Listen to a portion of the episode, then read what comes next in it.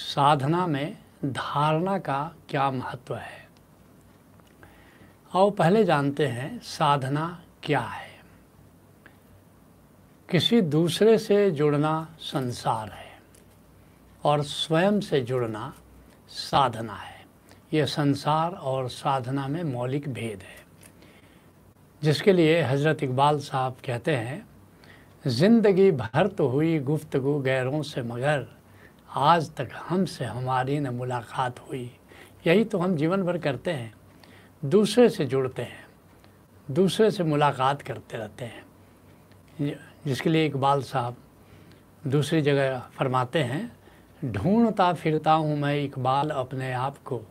आप ही गोया मुसाफिर, आप ही मंजिल हूँ मैं।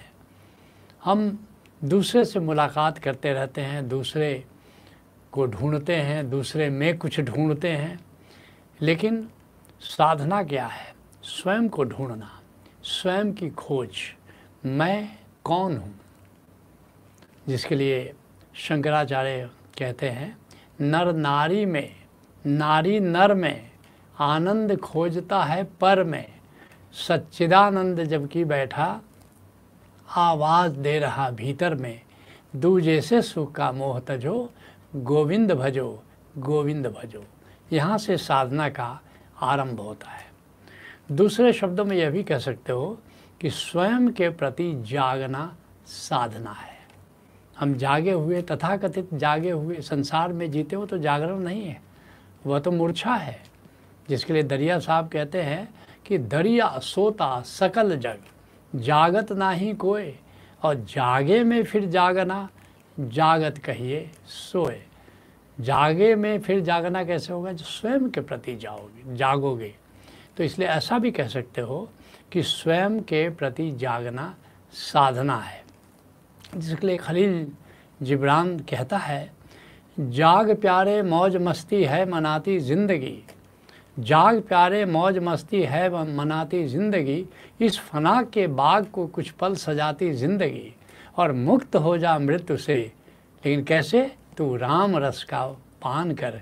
क्या पता किस वक्त कब खो जाए प्यारी ज़िंदगी। इसलिए स्वयं के प्रति जागो, आत्मा के प्रति जागो। इसका नाम साधना है। अर्थात ये भी कह सकते हो कि स्वयं को जानना, स्वयं से जुड़ना, यही साधना है, यही योग है। तो आओ अब जानते हैं कि साधना के कितने मार्ग हैं? साधना के क्या मार्ग हैं? साधना या योग के सात मौलिक मार्ग हैं। कई बार अपने प्रवचनों में मैंने इसका ज़िक्र किया है, मगर ये बात बड़ी महत्वपूर्ण है कि हमारी चेतना में सात चक्र हैं और हर चक्र से चेतना का एक तल जुड़ा है और चेतना के उस तल से एक एक योग है जो मौलिक है, जैसे कर्म योग है। वो मूलाधार चक्र से जुड़ा है। दूसरा है तंत्र योग अथवा आत्म संयम योग, जो इंद्रियों से जुड़ा है, इंद्रियों के प्रति जागना है। तीसरा है हठ योग, सांसों का जब साक्षी होते हो तो हठ योग। चौथा है जो भाव है, प्रेम है, राग है, उससे संबंधित है वह है भक्ति योग। पांचवा है जो मन से संबंधित है वह है ज्ञान योग। छठा है, उसको कहते हैं ध्यान योग, जो निराकार से संबंधित है। और सातवां है सांख्य योग, जो चैतन्य आत्मा है, उससे जो योग जुड़ा है। तो ये सात मौलिक मार्ग हैं और इसी प्रकार अब कई प्रकार के सिनर्जिक मार्ग हैं, मिश्रित मार्ग हैं। एक एक उसमें एक से कई योग जुड़े हुए हैं साथ साथ तीन मुख्य सिनर्जिक मार्ग हैं एक तो सहज योग, ओंकार से जुड़ा है, और ज्ञान योग, भक्ति योग, कर्म योग, ये तीनों उसमें जुड़े हैं।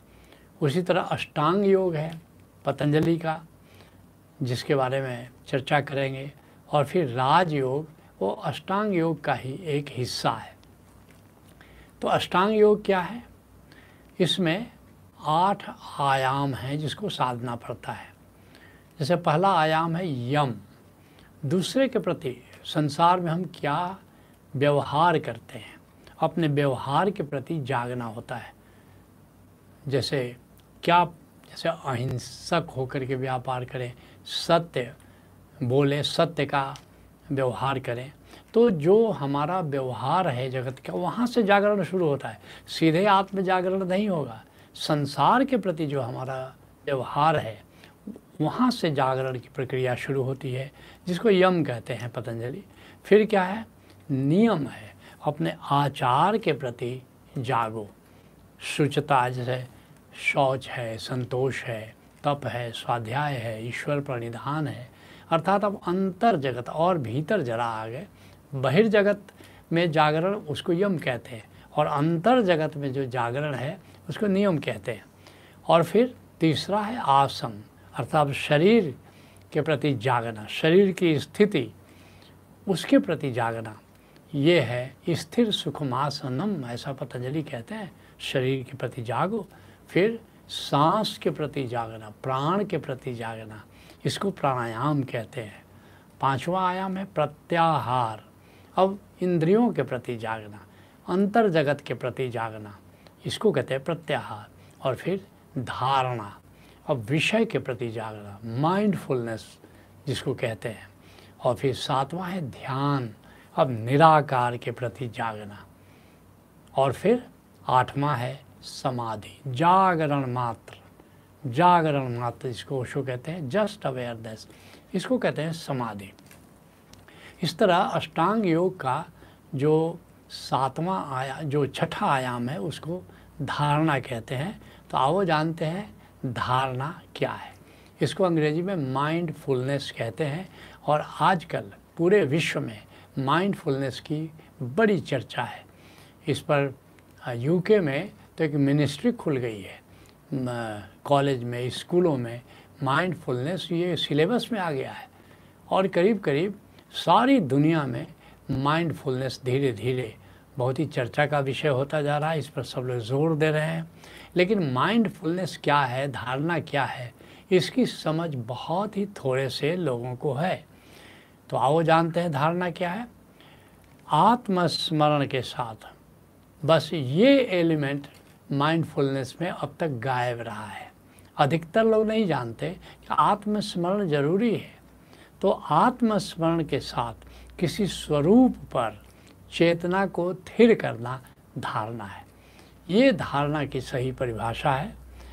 और जैसे, लेकिन अधिकतर लोग, जैसा मैंने कहा, आत्मस्मरण छोड़ देते हैं और सोचते हैं कि केवल स्वरूप पर, केवल रूप पर, केवल विषय पर चेतना को थिर करना धारणा है, लेकिन ऐसा नहीं है। वह कंसंट्रेशन है ज़्यादा से ज़्यादा। वह धारणा नहीं है। और इस बात को, ये ज़रा सूक्ष्म भेद है कि आत्मस्मरण है तो सही धारणा है।